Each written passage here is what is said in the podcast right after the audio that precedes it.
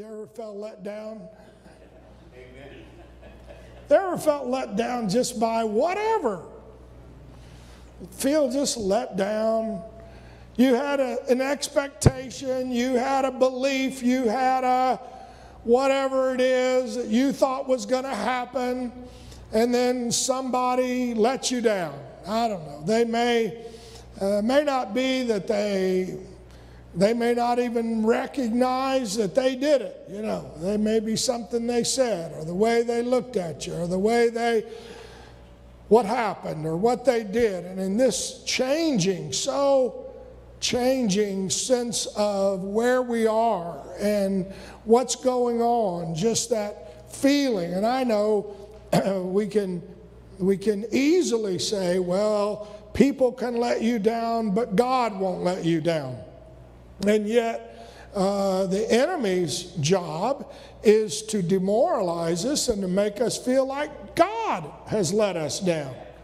You know, I prayed, I asked God, I asked the Lord to do something, and He didn't do it. He didn't come through like I thought, and things didn't happen the way I thought they would, and this wasn't, this didn't occur, and man, I, you know, it's like, you know, you're climbing the ladder of life and and you get almost to the top and realize it's on the wrong building.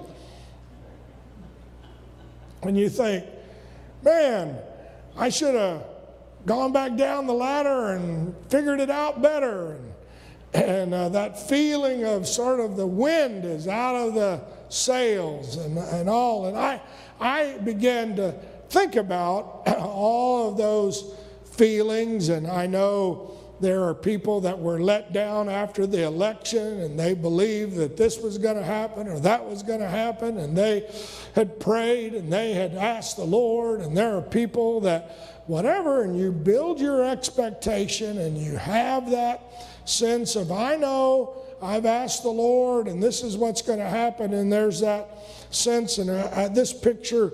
Uh, it doesn't really say let down, but you just get a sense of an empty field, the fall of the year. I don't know. I, I just don't know what's going on in my life. And yet, I thought, well, I'm going to look and see what the Bible says about being let down. And so, uh, I actually found some kind of amazing things. One is the very first time that I found in the Bible that it talks about being let down. It's actually not even a person, it was uh, the the servant of Abraham when uh, Abraham, uh, Sarah died, and he asked uh, his servant to go get a bride for his son, Isaac. And he says, Go back up into uh, back into our homeland and get a bride for Isaac and bring her back. And and the servant uh, basically says, uh, "I'm going to go, and the lady that will let down her jug and fill them up and and water my camels." is going to be the one that is going to be I'm going to choose. And I and I know I've preached on that, and all of you are here, Bible scholars, and you know that. Uh, you know, if a jug holds five gallons of water, that's a pretty heavy jug. In those days, they weren't plastic jugs, they were pottery jugs. And so that would be a, a heavy jar of water itself. I mean, just pick up a five gallon jug, uh, you know, and that goes in a water cooler. It's kind of heavy. But imagine if it was a clay pot. And so maybe five gallons. Let's say she could do six gallons in, of water. And uh, she had to go to a well, and she had to, each camel usually drinks, they say, about 30 gallons of water.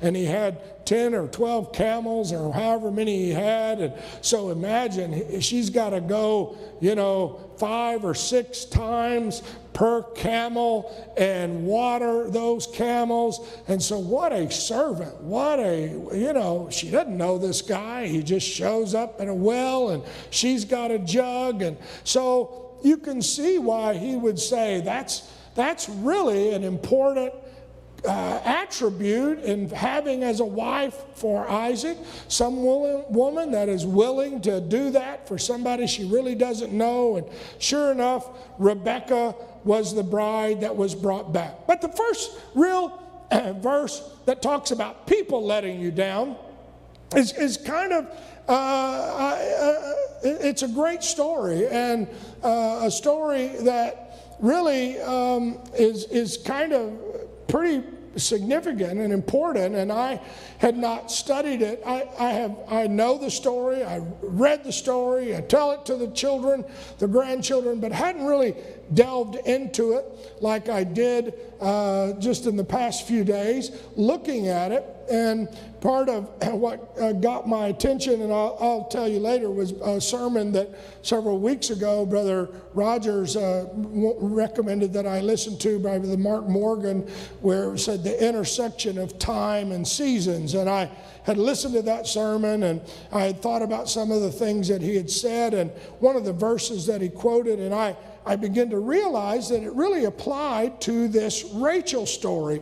And I, and I had not ever thought about it that way. But, but the story you'll remember, um, I said Rachel, Rahab rather. Um, you'll remember the story. It's found in Joshua, the second chapter. The spies go out into the promised land. Moses is dead, and he sends the spies. And you remember what happens?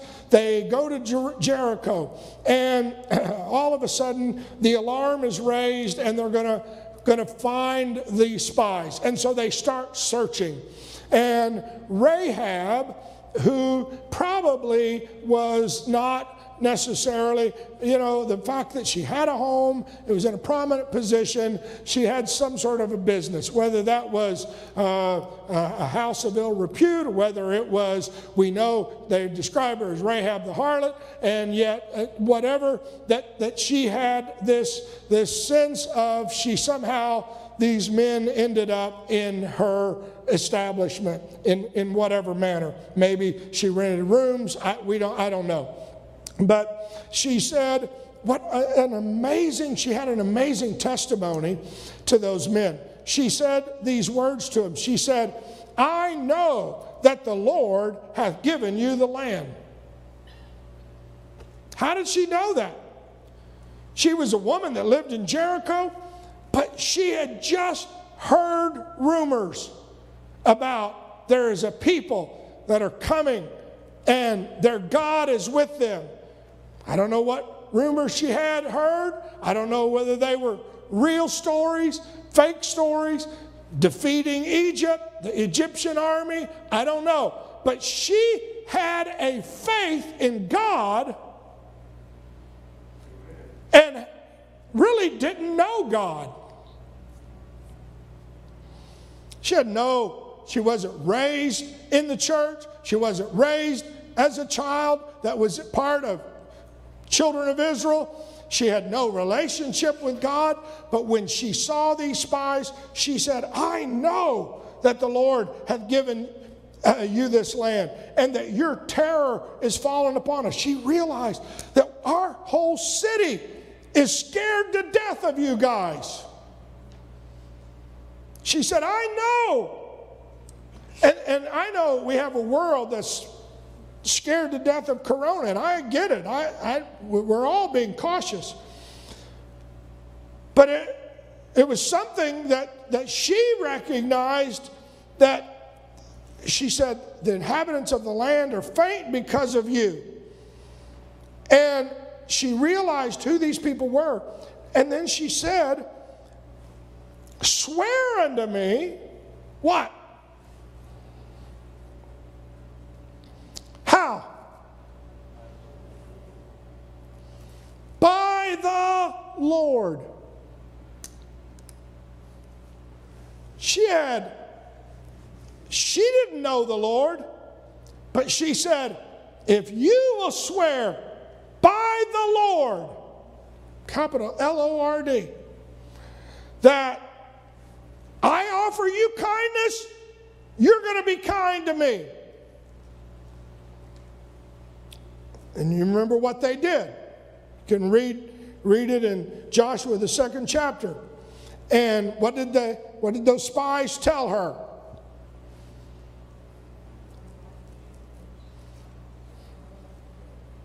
Our lives for your life. Anybody that you have in your house. Remember? If you bring your father, your brethren, your sisters, all that you have, you'll deliver our lives from death. And the men answered, Our life for yours. And when the Lord hath given us the land, we will deal kindly and truly with you. And so they let her, she let them down. She let them down. That's the first woman that let somebody down. By a cord through the window. For her house was upon the town wall where she dwelt. You go on and read where they told her specifically, When we come into the land which thou shalt bind this linen of, of scarlet thread in the window, which you did let us down by. Now, I don't know if she had other ropes, other material, but it was no happenstance that she picked a red rope, a red scarlet thread, and she let them down with that. And they said, If you'll put that in the window when we come into the land, then bring your father, your mother, your brethren, all of them. They'll be safe. If they leave the house, if they go out, the blood's on their own head. It's up to them. And we're, we can not promise you anything unless you, they stay in the house. And her response was, What? What? According to your word, so be it. Now, what does that next part of that verse say? She sent them away and they departed. And what did she do? Immediately threw that scarlet cord out the window.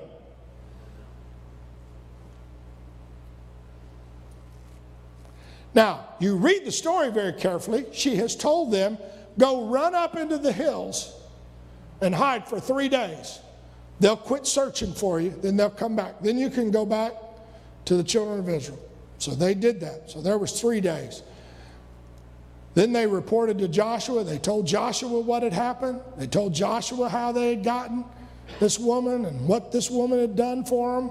And Joshua agreed, said, All right, what are they, what's going to be the sign? It's going to be a scarlet thread. And then what did they do? The children of Israel came and marched around Jericho. How many days? Seven days. And on the seventh day, what happened? Walls came down. Now, imagine though, for at least 10 days, maybe 12 days, maybe 14 days. I don't know, it might have been for 20 days. She had this scarlet thread out of her window. Strictly on the word of faith that she believed their God had given them the land. Wow. The faith that Rahab had is unbelievable.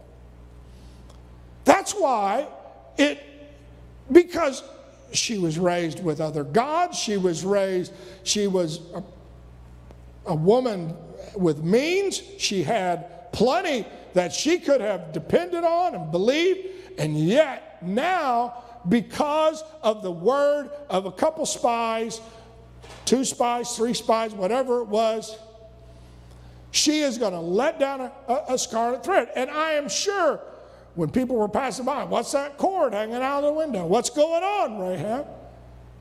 What are you doing? I don't know. if anybody questioned her. I don't know if anybody made fun of her. I don't know if anybody asked her.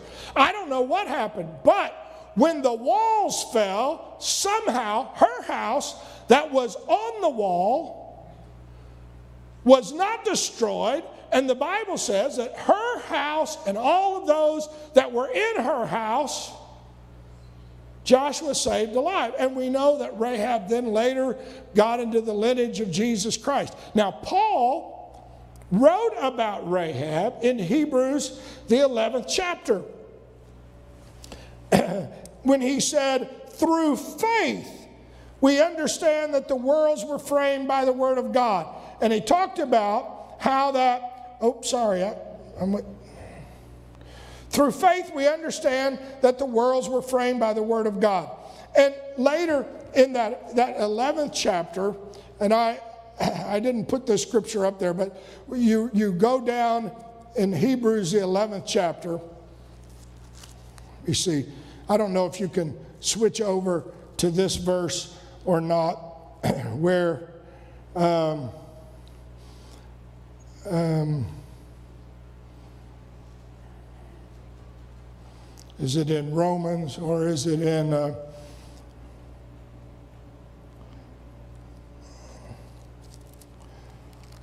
where it talked about Rahab.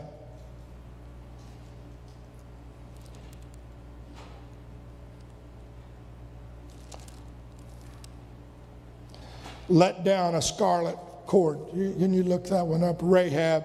It's. Um, in the New Testament. It might be in, in Corinthians. I thought I had put it on my, my uh, oh, here it is. Hebrews 11 31. Hebrews 11 31. I forgot to put that verse in there. That should have been the next verse. Hebrews 11 31 says, By faith the harlot Rahab perished not with them that believed not when she had received the spies with peace. She had a peace about what she did. It says, by faith, the harlot Rahab. And we see how much faith it took for her to let down these spies, to hide the spies, to her life was on the line, to let it down, to believe that if she hung the cord out. But this faith chapter opens by saying, through faith we understand the worlds were framed by the Word of God. And this was the verse that Brother Morgan had touched on that says, which that so that things which are seen were not made of things which do appear. By faith we understand worlds were framed by the Word of God. Now there are several words in the Greek that are interpreted worlds. And one of them is cosmos, which means universe, planet, stars. For God so loved the world. It means cosmos, means He loves creation, He loves everything. Another verse that has world is oikoumene, which means inhabitants. When Jesus said, When the gospel is preached unto all the world. It did not mean the same as cosmos. It's not talking about we've got to evangelize Mars or we've got to evangelize the moon or it's talking about all the inhabitants of the world. But this word, where it says, through faith we understand worlds were framed by the word of God, means is aeon, which means ages or time. And so when Paul, probably the author of Hebrews, says, through faith we understand that time was framed by the Word of God. What Brother Morgan was showing is the intersection of time and seasons, and it's a great lesson. You can get it on YouTube.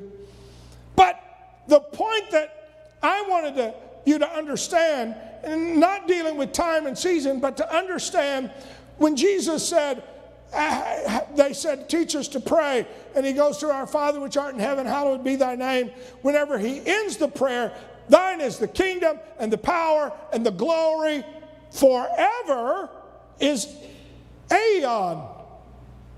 Time. Now, why you say is that so important? Because what we realize what Paul was saying in Hebrews, through faith we understand the work that time was framed by the word of God. What does that mean? It lets me know that I don't, I don't, my time is in his hands. I can feel like, oh, I, am overwhelmed. I don't know what I'm going to do. There is, I am thankful that by faith I realize the world's time is framed by the Word of God. And so, I, you know, you can feel overwhelmed without, you say, I don't have enough time, I don't have enough time, I don't have enough energy. I am so thankful that, you know what, I know that by faith the world was framed, the time was framed. So I can say, Lord, I need you to help me. You know, I've got a lot to get done, I only have a little bit of time. Give me strength. You know, let it go fast. And by faith, that very sense of, just like Rahab, I, I don't, you know, I, I don't know what possessed her. It was strictly faith that, you know, she could have said, Well, I'll wait till I see him marching around. I'll wait till I see him in sight. Then I'll put the cord out. But the Bible said, What did she do? Immediately put that cord out of the window. What does that mean? I know, Lord, I don't know if the deliverance is coming today. I don't know if it's coming tomorrow. I don't know. She did not know. She was sitting in that, eh, eh, there on the wall. They marched one day. Deliverance is here. Didn't happen. March 2nd day, deliverance is here. Doesn't happen. March 3rd day, deliverance is here. Nothing happened. I don't, they were lying. They're not going to do anything. They're not going to attack. Fourth day, fifth day, sixth day, seventh day. But you know what? She still had faith. I don't know when it's coming, but I know that that their God is going to save, and they've given me their word. And because of that kind of faith, I did my part. I'm going to expect that God's going to do his part. And that's the kind of faith we have to have in God in this hour. I don't know what tomorrow may hold for any of us. I wish I could tell you. I wish I could say, well, let me tell you what, we're going to be back to normal in three weeks, three months, three years. Well, I don't even know what normal is anymore. But you know what? None of this is out of God's control. The time is in His hands. By faith, I believe that time was framed by the Word of God. What does that tell me? I'm telling you, God still, I still believe in revival. I still believe that the Lord's going to fill. I still believe God's going to save, going to heal, going to deliver. I still believe that's what's going to happen. His Word says it. He cannot lie. You say, oh, well, it's going to happen in Africa or Ethiopia or some other church. You know what? I believe He's going to pour His Spirit out on all flesh. Your sons and daughters shall prophesy. And I believe the time is in His hands. That's why before that, of course, Paul had said in Hebrews, the ninth chapter, for when Moses had spoken every precept to all the people according to the law, he took the blood of calves and of goats with water and scarlet wool and hyssop and bl- sprinkled the book and all the people, saying, The blood of the New Testament, which God hath enjoined for you. Moreover, he sprinkled with blood both the tabernacle and all the vessels of the ministry, and almost all things are by the law purged with blood, and without the shedding of blood is no remission. What are you saying? I'm saying it was not happenstance that it was a red scarlet cord. It symbolized the blood. And I don't, she may not have even understood how they sacrifice and why, but they said, look, this scarlet cord that you let down, that you are willing to put your life at risk for ours, let me tell you, your sacrifice is not going to go unnoticed by Almighty God. That cord is going to be what saves you. And I, I, I do believe that today. I don't believe, I, I don't, you know, if the Lord is meticulous enough to know how many hair I have in my head, He sees every sacrifice. He sees every time I, by faith, I read the Bible, every time I obey, every time I get up, every time I pray, every time I give, every time I trust, every time I put the cord out of the window. Huh? So, uh, what's it going to matter today? This could be the day the walls come tumbling down. Why should I pray today? Why should I hold on today? Why should I trust today? Nothing happened yesterday. By faith, by faith, by faith. What are you doing, Rahab? By faith, I'm going to let down. I, am going to let down the cord, and my life is connected to that. Of course, another, and I, I, there's so many in the Word. Another one was when when Saul was going to fight David and he wanted to kill him, tried to throw a javelin at him, threw it through the, and he stuck the javelin in the wall, and David uh, fled and ran out. And uh, David went to his house, and Michal, uh, David's wife, told him, said, If you don't let me get you out of here, you're going to die. And sure enough, she let David down through a window. That's in 1 Samuel, the 19th chapter. And then when Saul's messengers came, they said, We want David. And she said, Well, he's sick. And she had put an image and laid it in the bed and put a pillow of goat's hair. And, um, you know, this letdown was for his deliverance. You wouldn't think that a letdown would be the way you get deliverance. But David's letdown by Michal was what brought him deliverance. And I don't know, sometimes when we go through a letdown, all we see is being let down. And it might be the thing that God uses for our deliverance. They, some, some Jewish scholars believe that it was uh, that after this incident, that David wrote Psalms, the 59th chapter. You ought to read the whole chapter. I put some of the verses down, but it says, He said, Deliver me from my enemies, O my God. Defend me from those that rise against me. Deliver me from the workers of iniquity. Save me from bloody men. He goes on to say, They compass the house. And, and so that's why they think, you know, he was writing about the time that whenever Saul was trying to catch him, and he said, Deliver me. But because of his strength, will I I wait upon thee, for God is my defense. You know how he ends it? But I will sing. Well, you're being let down in the middle of the night. You're hiding. But you know what? If that's the provision the Lord made for me, you know what I'm going to do? I'm going to sing of thy power. Yea, I will sing aloud of thy mercy in the morning, for thou hast been my defense and refuge in the day of my trouble. Unto thee, O my strength, will I sing. For God is my defense and the God of my mercy. At some point, no matter whether you're, you're, you feel like you're running for your life or you're escaping, I want you to know I don't care what it is that you're going through and how it is that you feel like the Lord makes a way of escape. But always remember that, you know what? The vaccination won't save you, and the, this won't save you, the mask won't save you. Uh, but I'm going to tell you, the Lord is my defense. The Lord is my refuge. The Lord is my strength. You can go to the doctor. I go to him. You can get a vaccination. I've had one. You can do all of that. But you know what? Keep singing. The Lord is my defense. The Lord is my strength. Why? It's not that I, I will do my best to follow and I'll do my best to be safe and, you know, I'll do my best to put on a mask and I, I'll do my best to do all of those things, but I want you to know something.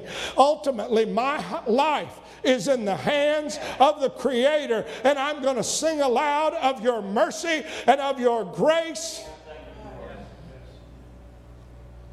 You know, we've heard too many stories of people that all of a sudden got sick and they go and the doctor finds something else that's worse.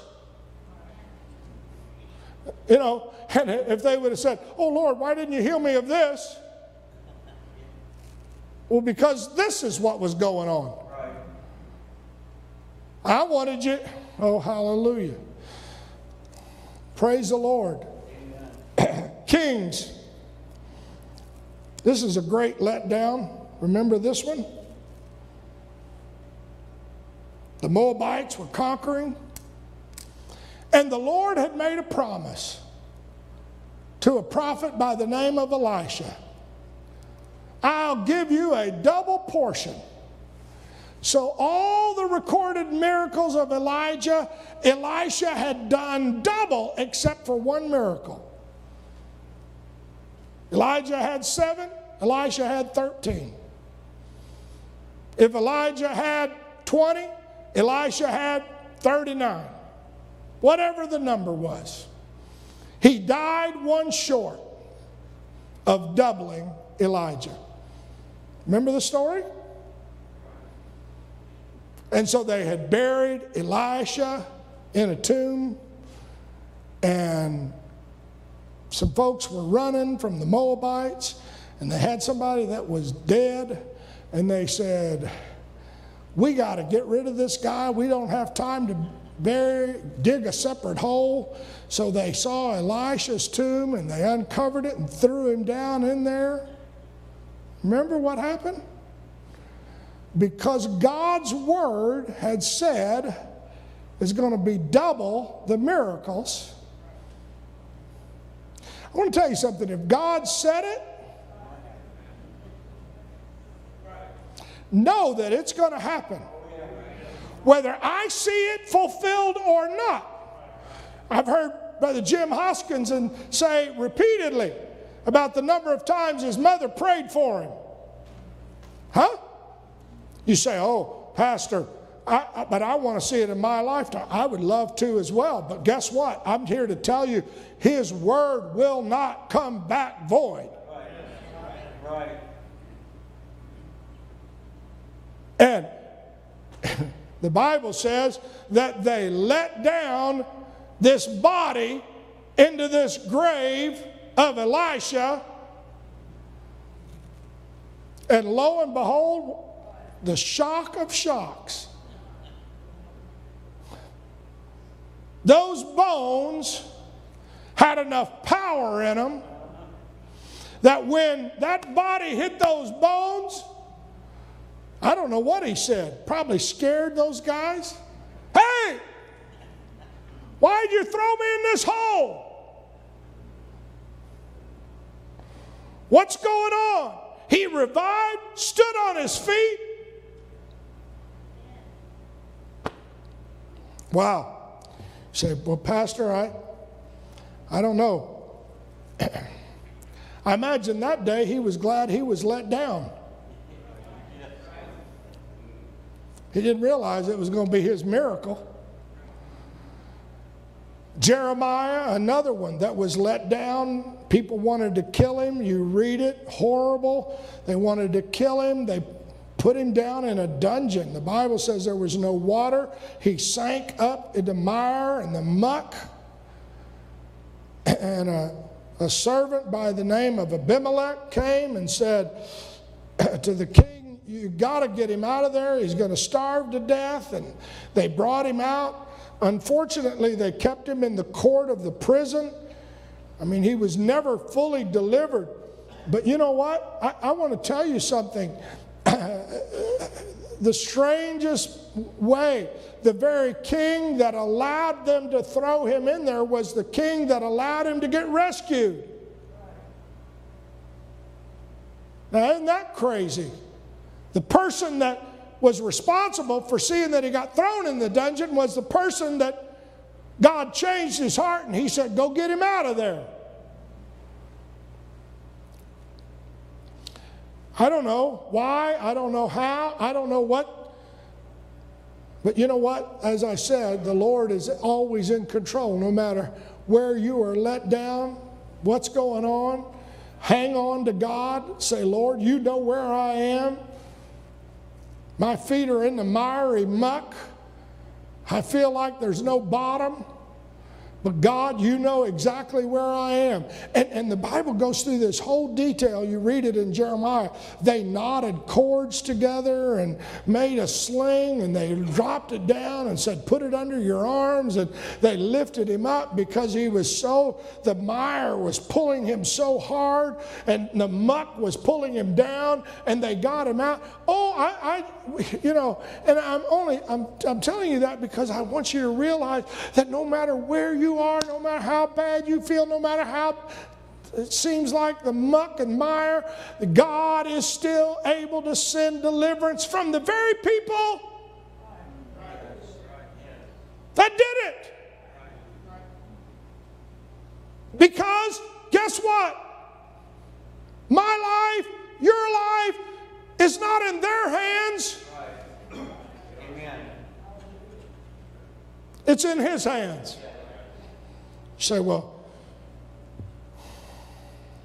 of course, the one in the New Testament, you remember that one?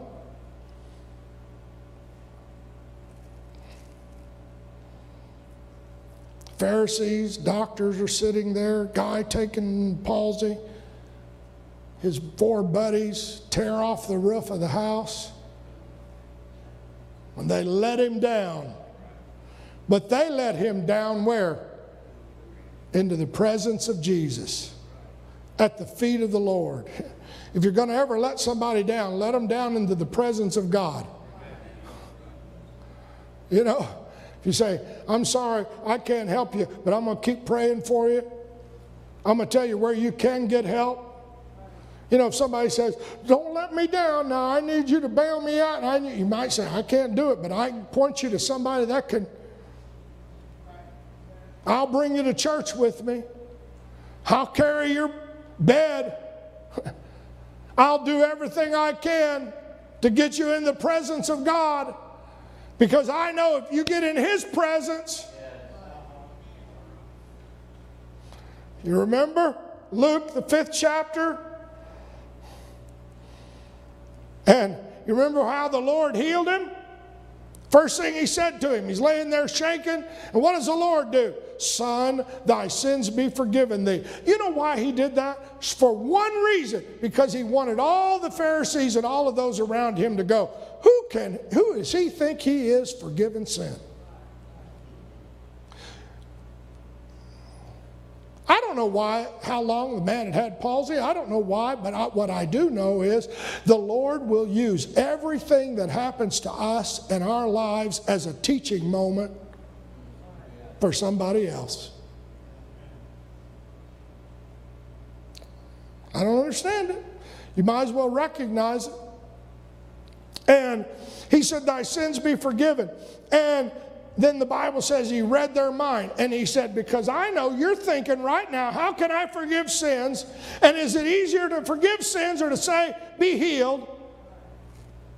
You know what I'm going to say to you, son? Rise, take up your bed,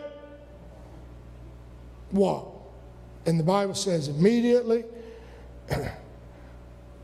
boom, there was that Take up your couch, go into your house. And immediately he rose up before them, took up what he lay on, departed to his own house, doing what? Glorifying God, praising God. And they were all amazed. And they began to glorify God and were filled with fear. I, you know, I, I don't know if that man realized that day what I'm going through, the embarrassment, the taking the roof off, what these guys are doing, that I have to go up there and get prayed for all the time, and I don't get it, and I'm just, it's a nuisance, and I don't want to be a bother, and I don't want to have, and I don't, and I don't like this, and I don't. Who knows? This might be the way that people will all of a sudden begin glorifying God when they see the complete healing, transformation, well, I don't want that. I don't want palsy in order to make everybody praise God. Well, nobody does, but sometimes our letdown is the testimony to others of the power of God. When we were let down and they know it. Well, I, know you didn't expect that coming. And I've heard people here in our church and our church family, you know, say, man, when I saw what Brother Tim, Brother Tracy, Brother Rich Vance, Brother Sister Phillips, Brother Rogers go through the list, going through, man, it gives me faith. Man, if they can go through it, if they can hang on, if they can keep praising God, if they can keep worshiping God, Nobody wants that. I don't want that for any of you. I don't want it for myself. Nobody wants it. But guess what? Sometimes it's my letdown that causes praise to break out when everybody sees the miracle that God has done.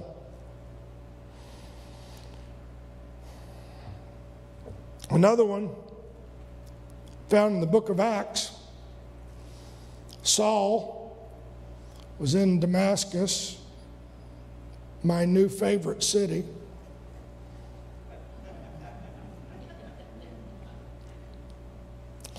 The Jews took counsel to kill him.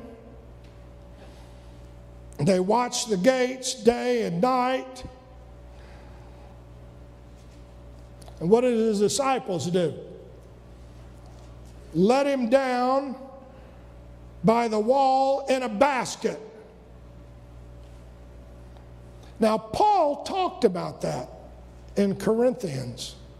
It's kind of an interesting series of verses because in the original text there was no chapters. So when you read the end of chapter 11, it went right into chapter 12. Paul is talking about the incident, and he says, In Damascus, the governor under Aretas the king kept the city of Damascus with a garrison desirous to apprehend me. And through a window in a basket was I let down by the wall and escaped his hands. And the next word, it's the 12th chapter, but as again, there weren't verses, there weren't chapters. The next word says, chapter 12, it is not expedient me for me doubtless to glory and that's when Paul goes into, you know what? I was let down by a bunch of men, and then the Lord picked me up into the third heaven. They were trying to save me. Little did I know that I was going to have this revelation and mystery. And he says, I, I, don't know if I was caught up into paradise or what. And I heard a man, I couldn't understand what he was saying. And that's when he says, I, I don't want to glory in anything that I've done. I'd rather glory in my infirmities. He said, It is more glorious to go through. And then he talks about having asked the Lord and, you know, for a healing, and it didn't come. And he had heard the word, My grace is sufficient. And what Paul is saying is, I don't care what I go through as long as the Lord is with me and the Lord picks me up and brings me into that place where I can feel His power, I'm here to tell you every letdown that happens, God is able to lift you up into the third heaven in the midst of your lowest time, in the midst of your uh, most difficult trial. The Lord can wrap His arms around you and you can feel the peace of God and the Shekinah of God when you don't know what else to do. There is a lifting up of the presence of God. And unfortunately, sometimes we don't look for that place until we are at our lowest. Huh? When things are going great, and I got a wonderful job, and I got a great family, and I've got a lot of money, and I got a lot of this, I'm not crying out to God. I'm not seeking God. But when I am let down, then I feel the presence of God lift me up. Oh, hallelujah. The last one, I know my time, found in the book of Acts, 13th chapter. Though they found no cause of death in him, yet they desired that Pilate that he should be slain. They're preaching the sermon about Jesus, and when they had fulfilled all that was written of him, it doesn't say let down, but it says they took him down, and the word took him actually means let him down. And if you've ever seen a play or drama, it shows them putting a long ribbon or long cloth and taking him off the cross and letting him down.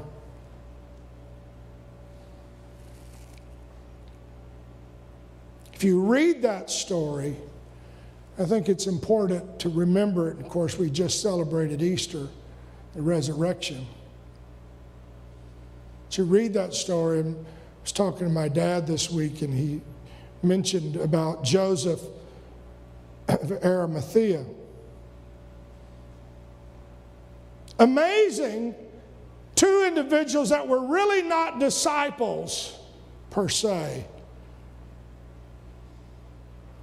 They didn't know about the resurrection. They didn't know that Jesus necessarily was the Messiah. In fact, Nicodemus had said, We know you're a prophet.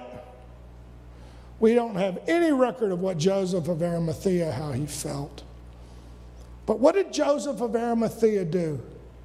The Bible says he was a counselor, a good man to just, and he had not agreed with the Sanhedrin to kill Jesus. He was of Arimathea, a city of the Jews, and he was waiting for the kingdom of God. Now, he was still believing it was going to come in a natural kingdom.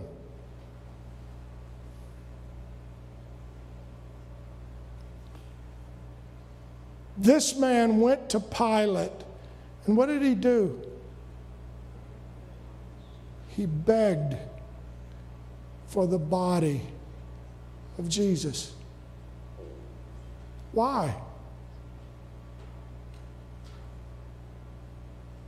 Why? Why, why would Joseph of Arimathea begged?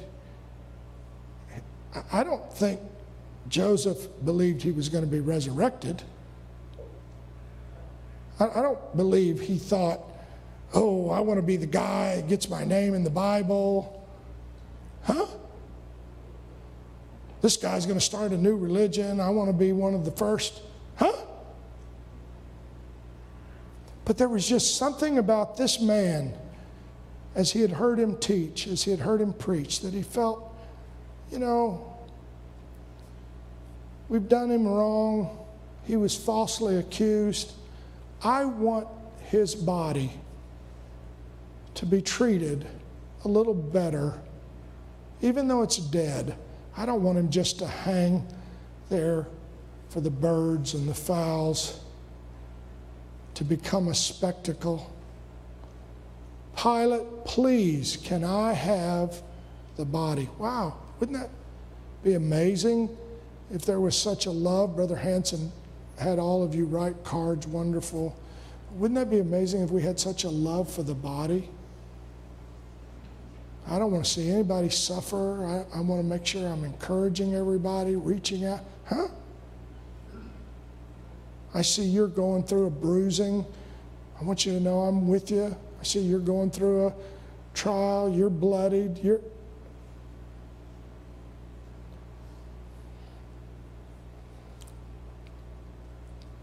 right now to be associated with this body, it's not real popular. Huh? Right? Well, man, we're blowing and going, and uh, that's fun. And I, I want to be one where it's we're all excited, jumping hoops and doing cartwheels. I do too, but I want to tell you, I want to be associated with the body of Jesus regardless. Huh? Of course, we have a local church body, but he went to Pilate and begged, and the Bible says he took it down. He let it down, and he wrapped it in linen, and he said, I got a tomb that's never, it was for me. I'll put him in my tomb. hewn out of a rock.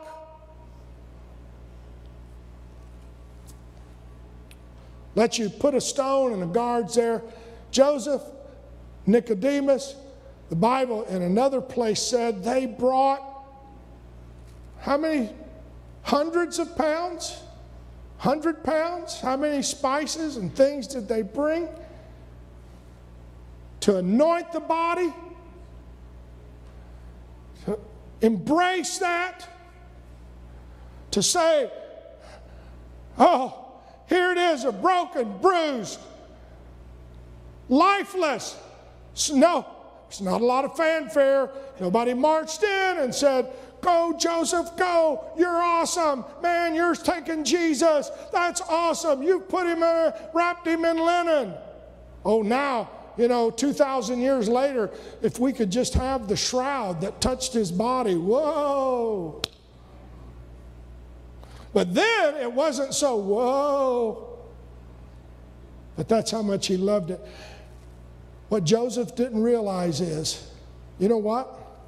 I am going to be part of the greatest miracle, the resurrection of Jesus, by getting him off the cross, getting him in the tomb, where he can be for three days before Resurrection Sunday.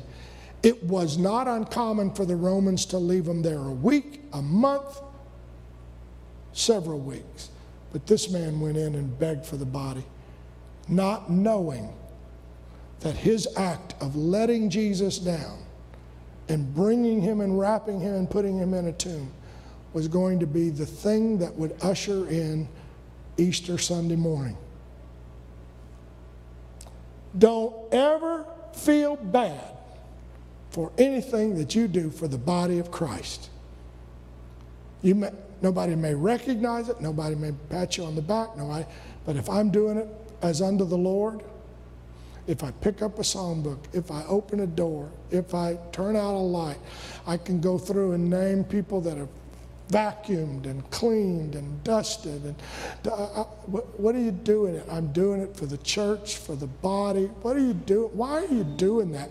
Because I'm so thankful for the body.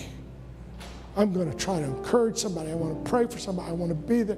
I want to be there. I don't need prayer, but I will go and pray for somebody else. I don't need the house of God. I, I can do it, you know, and, and we're, we're great. I'm, you know, be honest with you, you know, there, all of us times, I'll just soon stay at home and I don't need to go. I don't need to. I, guess what? I, I, maybe I can encourage somebody. Maybe I can pray for somebody. Well, why are you putting yourself out? Because of the body. I'm doing it for the body. I know it's Wednesday night. We're here, and it's a Wednesday night crowd. Everybody's here because of the body. But what a privilege it is, and don't ever feel like you don't know what part of a miracle you may be that somebody comes in one night, and because there's a group of folks that are here praising God, worshiping God, that they leave transformed and changed and delivered and set free.